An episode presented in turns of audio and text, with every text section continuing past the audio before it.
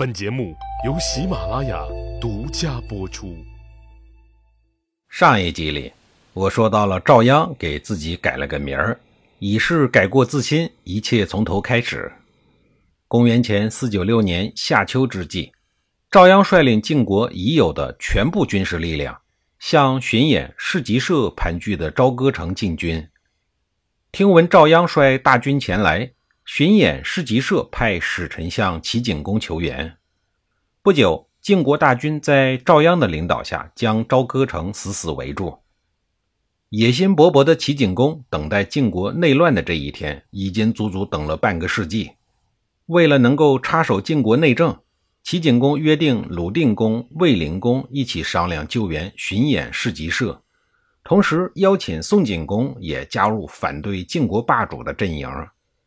市集社巡演为了能够打击晋国后方，以减轻朝歌城正面的军事压力，派亲信大夫西城父前往戎狄，挑拨戎狄人与晋国的矛盾，联合戎狄人的军队袭击晋国的国都。巡演市集社的乱军与戎狄联军，趁着晋国大军主力都被赵鞅带往前线，而国都似乎只有智氏一家的军队驻守，于是向国都发起了突然袭击。老谋深算的智利不会不知道“擒贼擒王”这一要理，派军队稳守国都，使得国都始终稳如泰山。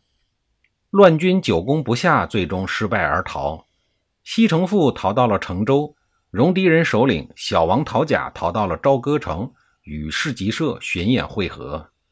巡演市集社的第一轮攻势就此被瓦解了。沉稳的智利坐镇国都，是赵鞅牢固的后方基地。敌军退了以后，赵鞅进一步加大了攻打朝歌城的力度。入秋以后，齐景公与宋景公在尧地会面，再次商量救援市集社巡演的事儿。无论齐景公如何挑动市集社巡演的余党继续作乱晋国，赵鞅的大军始终围困朝歌，意在围城打援。后来，市集社巡演的家臣季秦、高强从朝歌城内成功突围。两个人来到了袁二千的封地，号召他们二千的家族军队救援市集社和巡演。在市集社巡演的一再催促下，这一年的冬天，市集社巡演的军队在季秦、高强两个人的领导下，如同依据，向晋国陆地发起了进攻。这个时候，齐景公终于拉来了一个反晋国的同盟，这个人就是郑献公。为响应季秦、高强的军事行动，郑献公与齐景公派兵与市集社玄演的家军联合，猛烈地进攻赵鞅的封地百泉。面对敌人的反攻，赵鞅沉着应战，分别与陆地百泉打败了敌军。经过长达大半年的恶战，双方都进入了休整期。在内战的第一轮，赵鞅取得了较为辉煌的战果。但是很多不利的因素也相继出现了。一是以齐景公为代表的反晋国集团实力非常的强悍。齐景公是春秋后期齐国一位有着伟大政治抱负的国君，他的目标是重建吕氏霸权。市集社巡演还在晋国为亲时，齐景公就已经在诸侯中拉帮结派，悍然地攻打晋国本土。市集社巡演发动叛乱。诚恳邀请齐景公插手，正中齐景公的下怀。齐景公在赵鞅围剿市集社巡演叛军的时候，便会盟卫灵公、鲁定公、郑献公、宋景公等商讨营救市集社巡演。齐景公的险恶用心，很大程度地削弱了晋国。二是市集社的范氏家族在晋国的发展长达百年。其家族势力在世亲世禄的滋润下，早已经根深蒂固，党羽更是遍布全国各地。在他们的祖宗世盖、世鞅的经营之下，范氏的实力早已经位居六卿之首。其次，中行氏在玄燕、玄武的南征北战中，掠夺了大量的土地与财富。范氏和中行氏这两家在超级贪官世鞅执政以后，得到了更为长足的发展与壮大。如果赵鞅不能尽快结束对朝歌城的围剿，市集社玄演极有可能逃回自己的封地，以宗主的名义号召族人重新组织起更为猛烈的反扑。范氏的国际地位极高，外交是范氏家族的强项。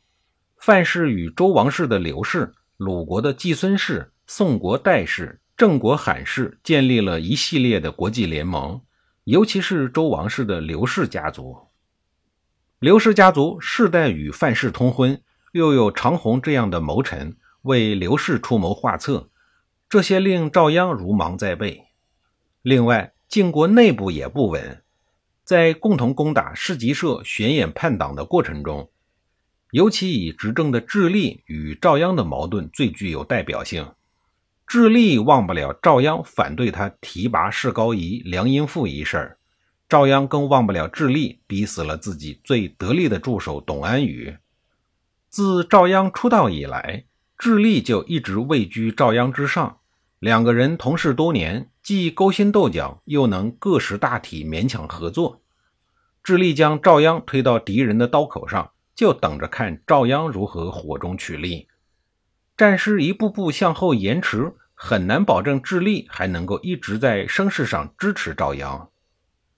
经过一年多的休整，公元前四九四年初，赵鞅带领赵氏的部队向市集社巡演的另一个据点邯郸发起了猛攻，以期望速战速决。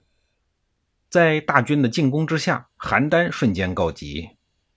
形势逼迫齐景公、卫灵公抽调朝歌城的援军向北进军救援邯郸，同时围住了赵氏家族的基地五路。齐景公与卫灵公为商量救援范氏，在前侯进行了会晤。